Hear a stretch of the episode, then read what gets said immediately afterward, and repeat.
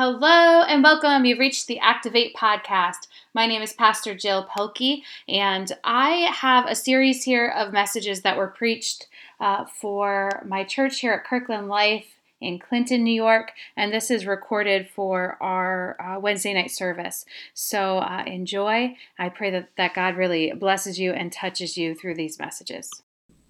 The title of my message tonight is called We Love. We Love. And we're going to be looking at a verse in 1 John chapter 4 verse 19 and the verse is simple. It says, "We love because he first loved us." We're going to focus in on the part we love. And to start us off with this uh, for an example of this, it fits in so well. I want to tell you, remind you, maybe for the first time, tell you the wonderful story of St. Patrick. St. Patrick was not born a saint, Neither were any of, of us, right? Neither were any of our kids, apparently. None of them born saints. St. Patrick was born not in Ireland, but in Great Britain. And the, it says that he grew up regular. He wasn't a Christian. He wasn't a follower of Jesus. He grew up um, in today's uh, status. We would probably say he was an atheist, which means he didn't believe in a God at all. And at the age of 16, raiders came into his village and stole him away and took him on a boat across the sea to Ireland. Can you imagine being Patrick's mom? Your 16 year old kid. I have a 16 year old. Imagine Luke being a raiders coming into Clinton, coming by Hamilton Place, and stealing Luke and taking him off to, to a life of slavery.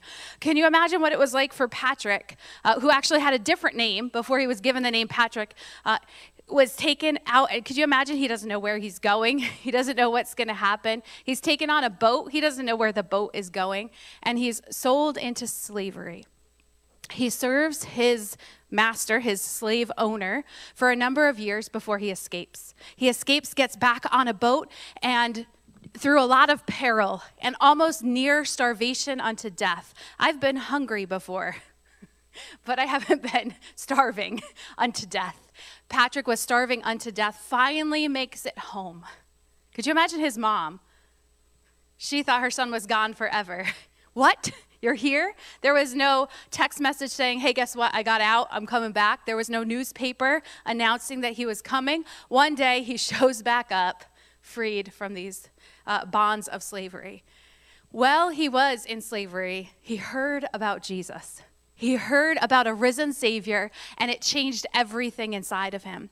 And so he goes uh, to live in a monastery, becomes a bishop in the church, and one night he has a dream, and the Lord begins to speak to him to go back to Ireland, to go back to the people that enslaved him, literally back to his slave owner and the people in the surrounding area, and tell them about the great news of Jesus.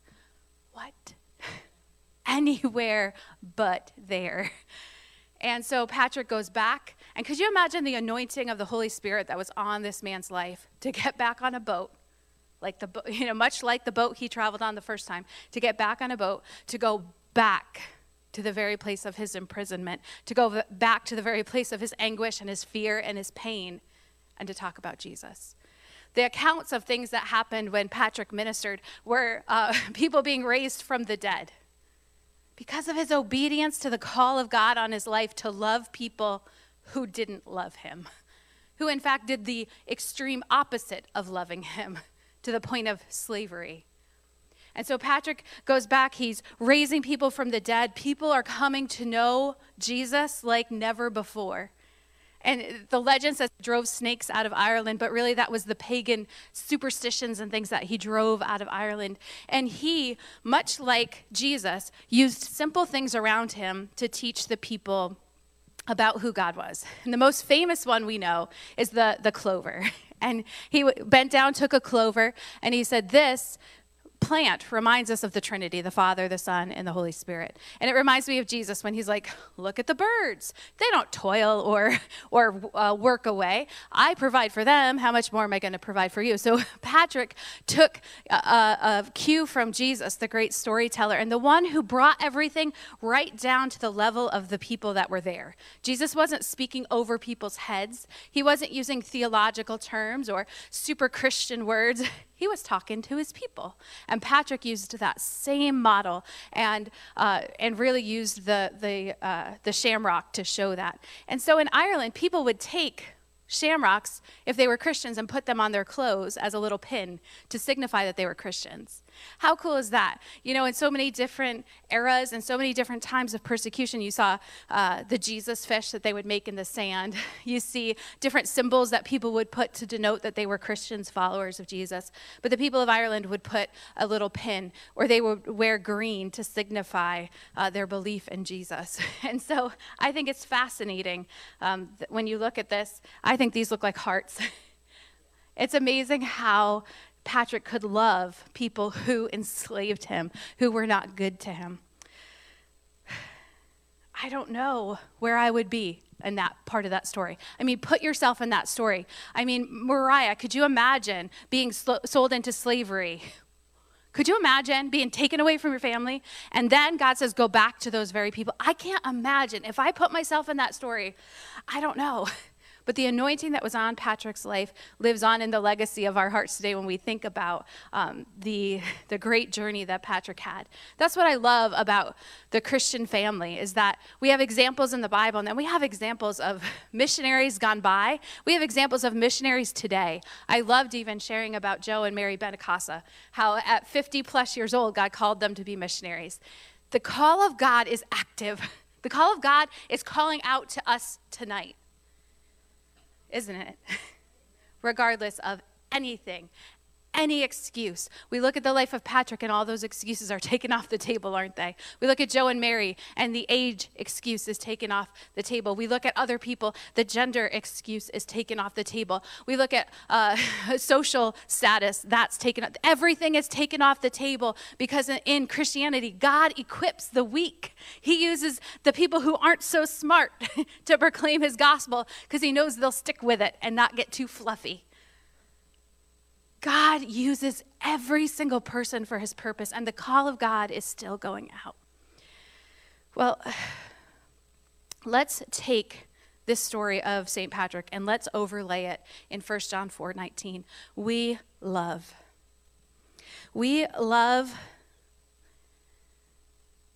people. We could go home now. I mean, we love people. That's the lesson. That's as big as it gets. That's as hard as it gets. That's a, a, lifetime achievement would be could you love people? And if we were to put a little pin on our chest, I hope it would just say, we love. What is a Christian? We love. What's it mean to be a follower of Jesus? We love. We love people that hurt us. We love people who are nice. We love people who are nice. Even the pagans do that. Everyone does that. It's, it's pretty common to love people who are nice to us. But Christians, we love. We love the marginalized. We love people regardless. We take it all off the table. We say we love. We love our enemies. That's so unique. That's so unique. We love. That's what we do. That's who we are as Christians.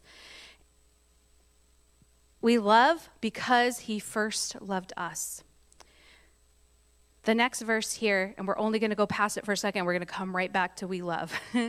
verse 20 Whoever cl- claims to love God, yet hates a brother or a sister, is a liar. Ouch. We can let that sit for just a minute.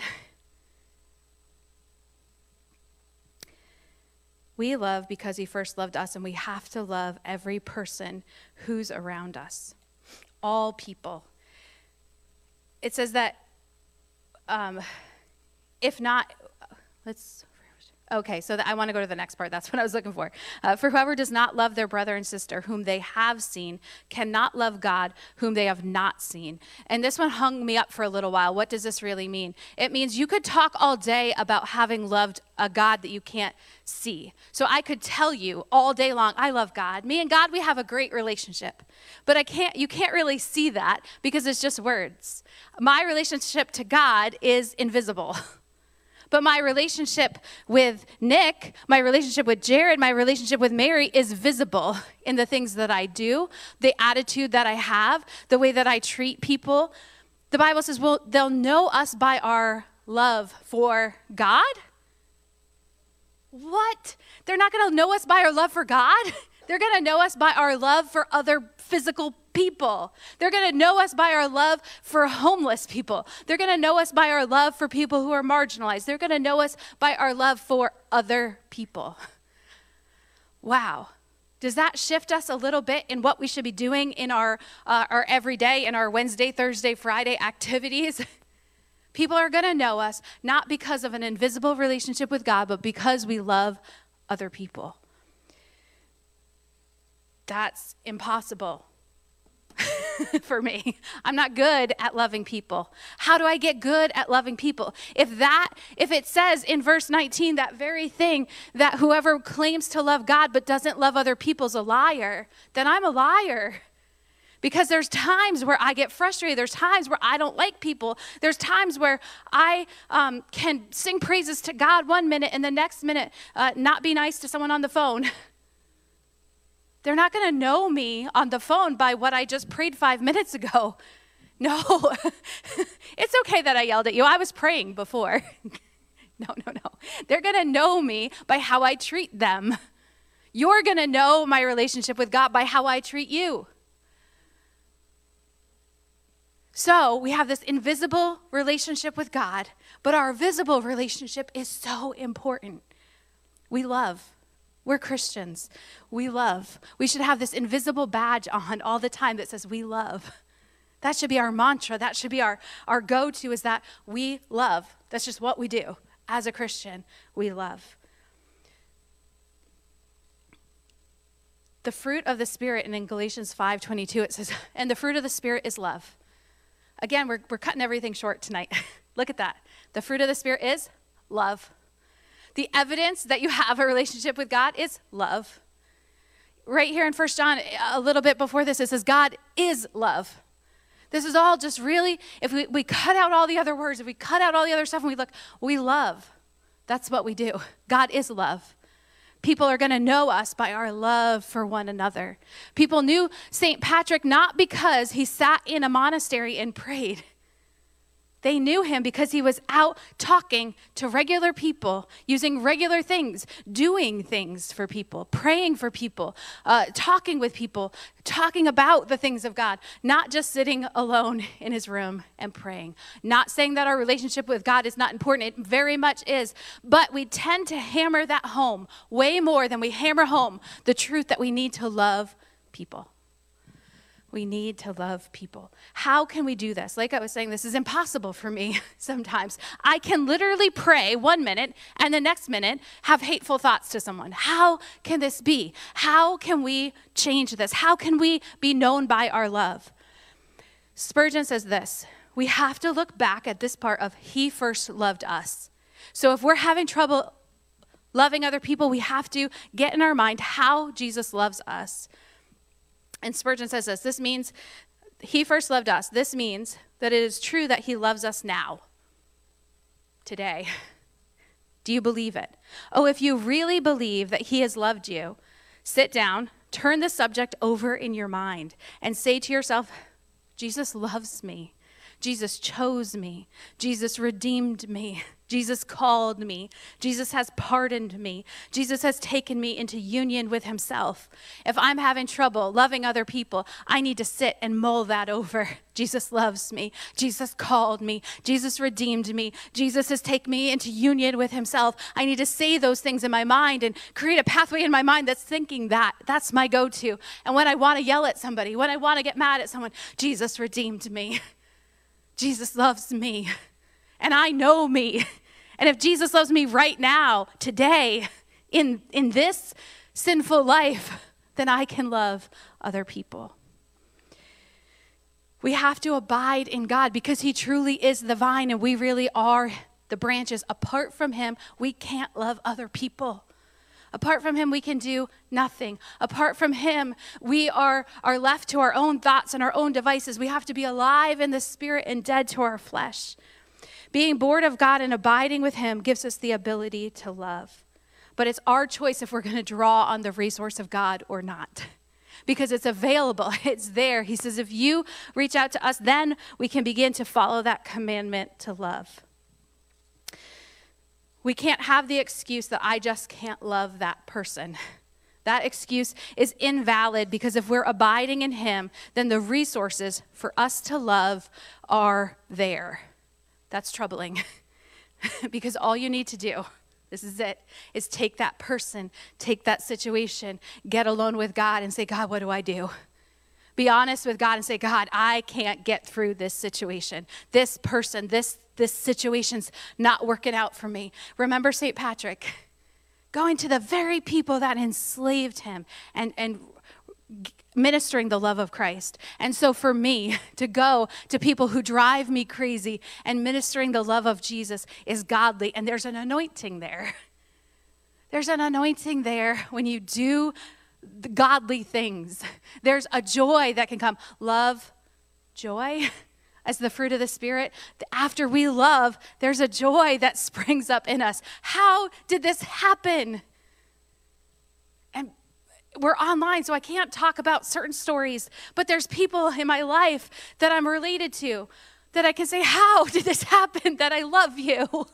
And I genuinely do because I spent time in the presence of God in a relationship that you can't see, so that the relationship that you can see is fruitful and draws people unto God. How can you love bad people? How can you love your slave master? How can you love pers- a person who's lied to you, who has wronged you, who has done terrible things?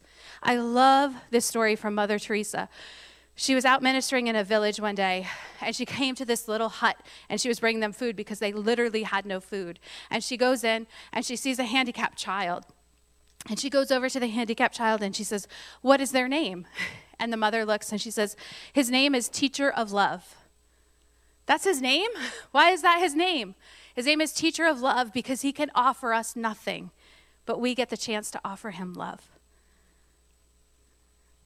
There are people in my life that I have named in my head teacher of love because I know that they can offer me nothing. but in my head, I say, Teacher of love, teach me to love.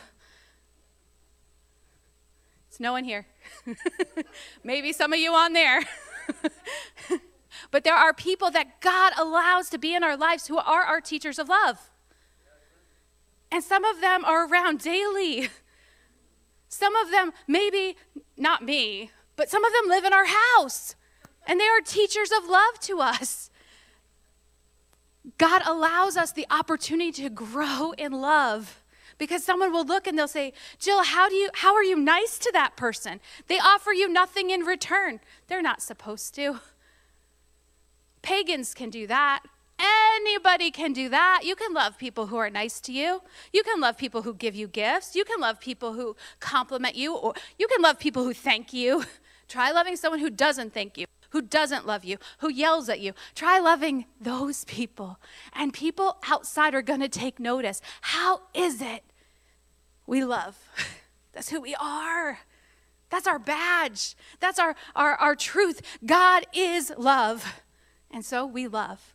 And we love because he first loved us and he showed us how because he redeemed us. He called us. He put us in union with him. He loves us right where we're at today and he'll always love loves us. So he shows us how. One of my favorite commentators, Guzik, says this He who loves God must also love his brother. We can also learn how to love God by loving people. So if we are super obsessed with, I just want to love God more, I just want to be the best Christian ever. I want to learn how to love God. You'll learn to love God by loving his people. We learn how Jesus felt when he was betrayed. We learn how Jesus felt when he walked the earth. And we can, so many times, I have this inner conversation with God God, do you see this? do you see how they're treating me? My Father in heaven loves me. I'm his little girl and He sees it. And He'll take care of it, and I can bring it to Him. That's such a, a softer place to be. God sees it. So he goes on to say, we can learn to love God by loving people. One might say, I want to love God more. I want to grow in my love for him. But how can I love a God who's invisible? God would say to us, Learn to love me, whom you cannot see, by loving my children, whom you can see. We love. It's our job. It's who we are. It's what God has called us to be. He is love. He shows us love. Love is not letting people just abuse you. Love is not um, just letting someone continue to push you and push you and push you and push you and push you. Love is this two sides of a coin. Love is truth. Love is the being uh, bold enough, you love someone enough to tell them the truth. Would it be helpful to someone who I saw sinning to just let them keep on sinning? Go ahead, it's okay. Keep drinking. It's okay. Keep drinking. Come back a month later, keep drinking. It's not that bad. It's okay. It's okay. It's okay. True love is confronting sin to tell the truth in love. And so, to, if I really cared about somebody, I would tell them something maybe is going on. If I didn't really care about them, I would just pacify them and let them keep going in their own sin. Love sometimes is a little bit hard. Love is having enough compassion on someone to say, hey, would you mind if I shared something I noticed about what's going on in your life? Would you mind if we, we had this conversation? It's building enough relationship with a brother or sister in Christ to have an honest conversation. I love you enough to tell you you've got broccoli in your teeth. But I also love you enough. Isn't that true? Like you love someone enough to tell them something's wrong, right? But it's true all eh, up every single level. You love somebody enough to confront them and say, "Man, let's work on this together." To tell somebody in love the truth. And God always equips us and trains us for these moments. He equips us and trains us as we're walking through difficult moments. We get to know God because we have to listen to his voice to administer love to people. Soft love, hard love, and the fact of confronting sin or confronting things that are hard. Love means that you're in it for someone else, right? We're not in it for ourselves. We are not in it to put a badge on that says, I am a Christian.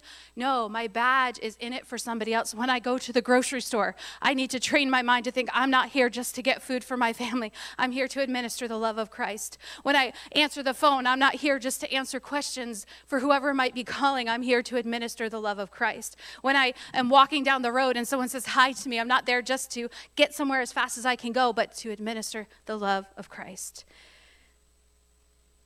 When you're in it for somebody else, you're on the lookout for someone else. What are they feeling? What are they going through?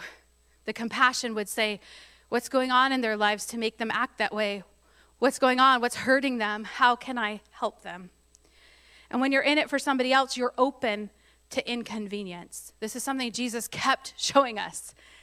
Let the little children come. Stop and talk to the woman at the well. He went out of his way to, to pray over people and meet with people. And what the world would say was an inconvenience was a moment he was made for. And I would say the same is true about your life and my life. There are so many times I think, what an interruption to my day.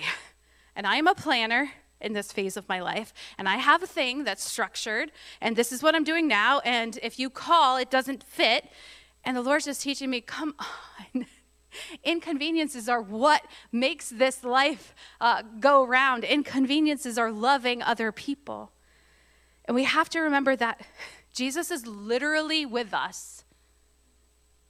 And this may seem a little strange, but something I started doing is lighting a candle um, when I'm home in my office, when I'm here at church, because I want to be reminded visually that the light of the world is right there. Jesus is literally here. We forget that sometimes. We get into our little situation or we're on our computer or we're talking. Jesus is here. And so that's my visual reminder that I need because I, I will literally get sidetracked. But Jesus is literally with you everywhere you are. And so when you're in a moment that's impossible, Jesus is right here. I know it sounds elementary or it sounds childlike, but that's the faith we have to have. It's the truth that we know. We know and rely on the love of God. And I know and I rely on the fact that Jesus is standing next to me in every moment, in every confrontation, in every kindness. Jesus is in the room. He's in, he's in every room of our home. He's in every uh, dinner table we sit at. He's in every meeting that we're in. We're not sitting there just with people, we're sitting there with God. Do you see Jesus? here with you? Do you see Jesus in every moment? And then we turn our eyes on Jesus as we do the good thing. There I wish this wasn't recorded. This is a little bit harder just knowing anybody scrolling Facebook right now watching. But there's been moments where where I've been places and I just look and I'm like if somebody had a camera right now and they saw the crazy person I was hanging out with right now, sometimes I'm just like, "God, look. Can you believe that I'm hanging out with this person? They're so bad." It's great. And that's what Jesus loves that we would show love by literally being with these people. Because that's what he did, right? He was with those people. And I just wish I had snapshots of some of it because I'm like, this is this is rich. And this is what God wants this great adventure of a life where we can really reach in and physically, literally be somebody who shows love. Love is a fruit of the Spirit, it's the first one listed. But in order to do it, we have to abide in Him. And then it's a domino effect. We get used to it. It's like, oh man, that was that was quite a ride, loving that person. And it gets exciting, and it goes on and on and on, and becomes a, a part of your life that, wow, this loving people stretches us and grows us and matures us and brings us to a different place that we didn't know was possible. We need to be looking out for not our own interests, but the interests of others. And it is possible to love. And John, if you want to make your way back up, we love. That's who we are. That's our little pin on our shirt. We love. That's who we are. That's who we are at Kirkland Life Church. That's who we are as individuals. That should be our mantra. We love. Because in 1 John 4, it says, uh, we're going to start at verse 13. I'm just going to read through here as John comes. This is how we know that we live in him and he in us. He has given us his spirit. And we have seen and testify that the Father has sent his Son to be our, the Savior of the world. If anyone acknowledges that Jesus is the Son of God, God lives in them and they in God. And so we know and rely on the love that God has for us. God is love. Whoever lives in love lives in God and God in them. This is how love is made complete among us so that we will have confidence on the day of judgment. In this world, we are like Jesus. There is no fear in love, but perfect love drives out fear because fear has to do with punishment. The one who fears is not made perfect in love. Verse 19, we love because he first loved us. Whoever claims to love God yet hates a brother or sister is a liar. For whoever does not love their brother and sister whom they have seen cannot love God whom they haven't seen. And he has given us this command anyone who loves God must also love his brother and sister. Wow, we love. It's who we are, it's what we do, and it's possible with Jesus. And so, uh, in, in this closing part, what I want to encourage you to do, first of all, before we get there, there's uh, these shamrocks in the lobby as you go out. So feel free to take one of these, put it on your mirror, put it somewhere. When you see this, remind yourself that Patrick went back to his slave masters. And so I could say hi to someone I don't like. I mean, I can. If Patrick, who was flesh and blood like me, can, so can I. in these next few moments, what I want to do is to think about how can we love better? Are there people who are teachers of love? Can we present that as an offering to Jesus? God, here's my worship. I'm going to love this person you've put in my life. Here's my act of worship, God. I'm going to love people. And so I just want you to begin to think and begin to talk to God about is it possible, God, could you show me ways? Could you help me to love? Think about specific people that you could love better. And I think the world will take notice of your love for other people. Let's pray. God, I thank you that you are love and you show us love, God, in your actions years ago, but in your actions today. God, I thank you that you show me love today by forgiving my sins today.